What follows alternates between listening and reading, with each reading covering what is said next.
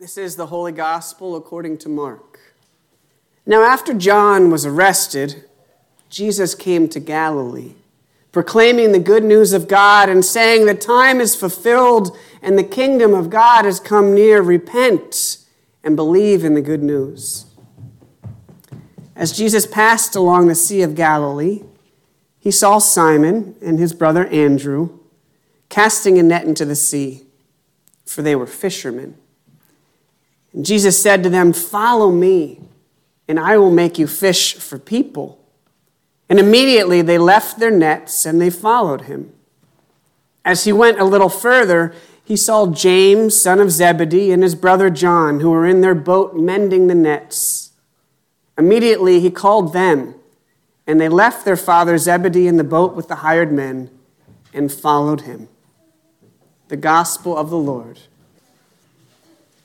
When I was in seminary, it felt like people were always asking me about my call story. You know, the story of how I felt God calling me into ministry, how I knew I was supposed to be a pastor. People would ask me about my call story all the time.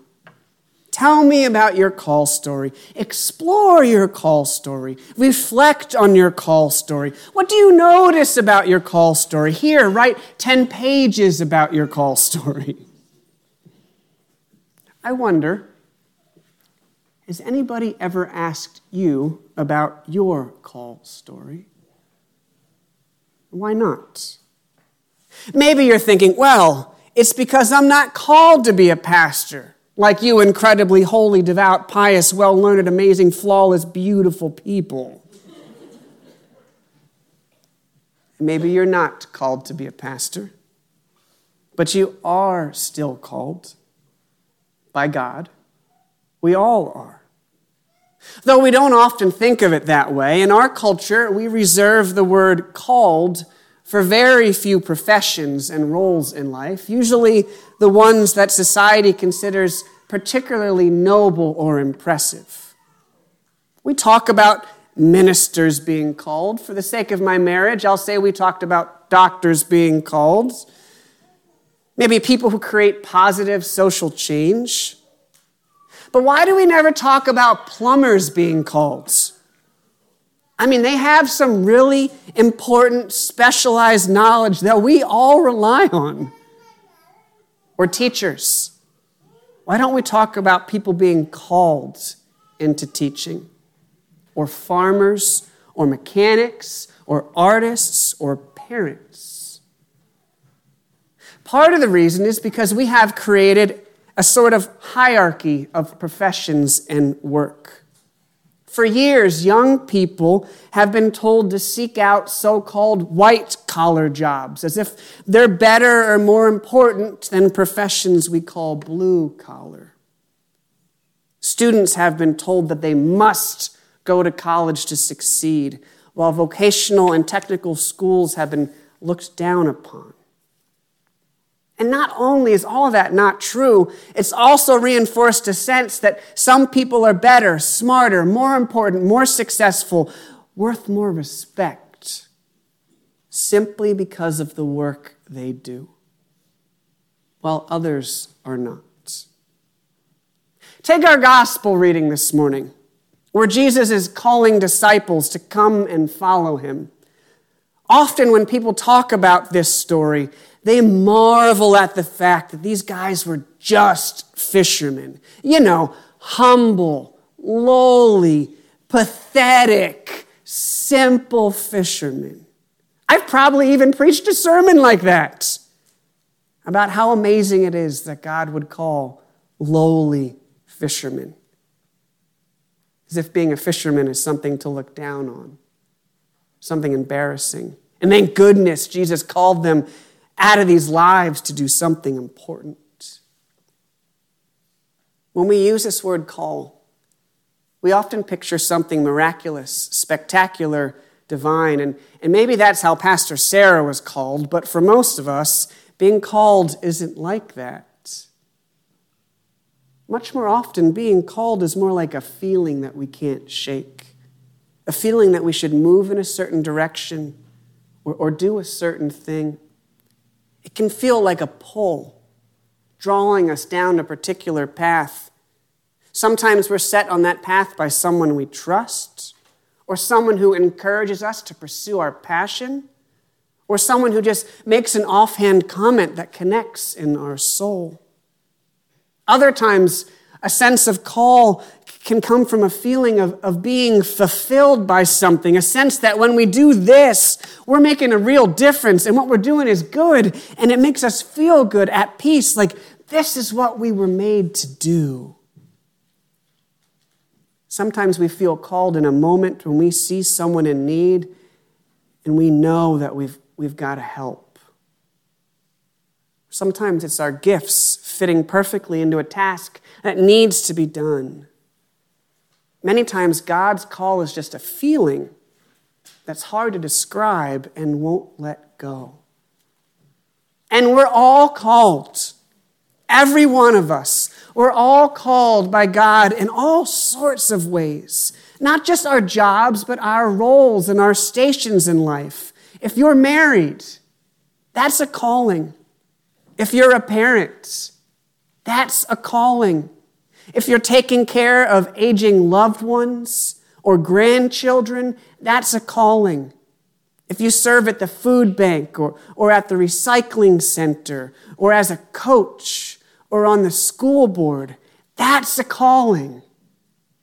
And all of these callings are holy. If we're doing something that's meant to honor God, if it's being done with with honesty and integrity, and if we're contributing to the good of other people in this world, then that is holy work. Just as holy as whatever you suppose us pastors are doing most of the time.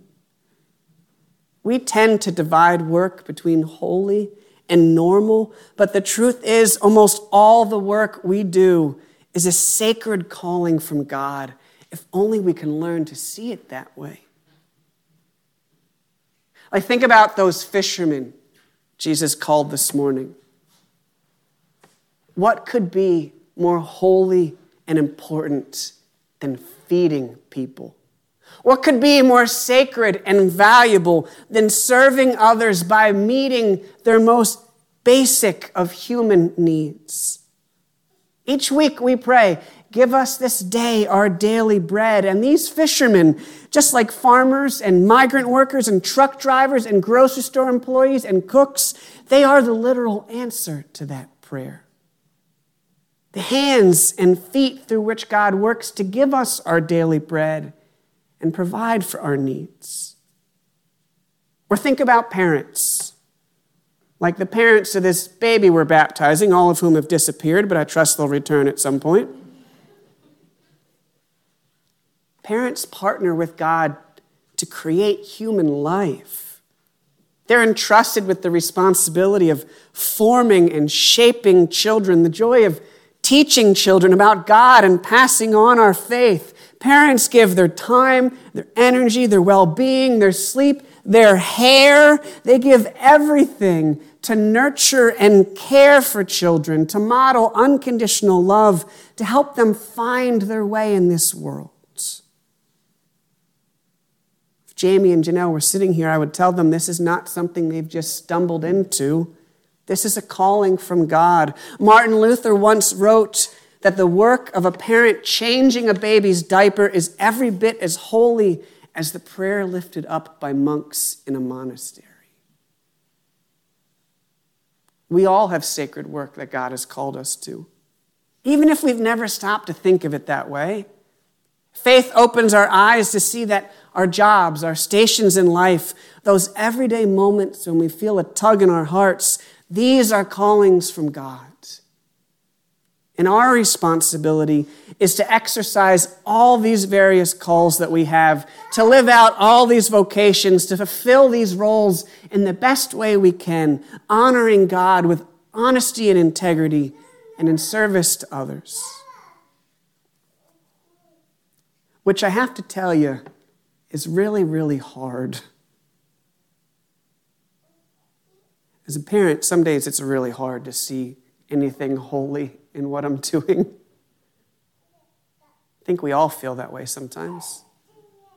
It's hard to believe that what we're doing even matters, much less that it is sacred. Some days our jobs and roles and vocations feel less like a call and more like a burden. Many days we don't do things in a way that honors God. We don't act or work with integrity and honesty. We don't serve others. We fail to respond to God's call, or we ignore it altogether, or we don't even bother to listen. And here's the good news I want to share with you this morning, especially with two tired parents wherever they are. God can work with that. Even when we're not at our best, even when we have trouble seeing the sacred in anything, even when we ignore God's voice, even when what we have to offer just isn't very good, God can work with that. God can work with us. And if you need a reminder of that, just look at our reading from Jonah this morning. God called and Jonah answered all right. He answered by running in the opposite direction. God told him to preach to the people of Nineveh the capital city of the Israelites' despised enemies. And Jonah was so full of prejudice and hate that he ran away from God's call. Even after he almost died, even after he spent three days in a fish, when God called again, Jonah responded in the most petulant and childish way possible. He traveled all the way to Nineveh and delivered God's message by speaking one sentence. And then he left and walked out of the city and sat down because he hoped he would get to watch God destroy everybody. A one sentence sermon, you wish, Bob because he was so full of anger and hate. And so he just did the bare minimum to get God off his back. And did you see what happened? Even that was enough for God to work with. People repented and changed. God was able to use even Jonah's begrudging and petulant response to accomplish good in the world because God can work with what we've got. And I've got to tell you, that makes me so thankful. Because so often in this work as pastor, I feel painfully aware that what I have to offer God and to you, God's people, is not at all my best. And the truly miraculous thing is that God is still able to work with what I can give. God's able to work with the fact that some days we're going to be like those disciples, hearing God's call and immediately dropping our nets to follow, while other days we're going to be much more like Jonah, messing it up or running in the wrong direction away from where God wants us to be. But God can work with us, even when we're not at our best, to do sacred and holy things in this world. Each day, brings new opportunities to answer God's call. Each hour, each moment, God's calling you in countless ways. So listen, answer, allow faith to open your eyes and see the holy in what you're doing, to see and honor the sacred work that the people around you are doing. And know that even when you're not at your best, even when you don't have much to offer. You are in good company. And God can work with that. Amen.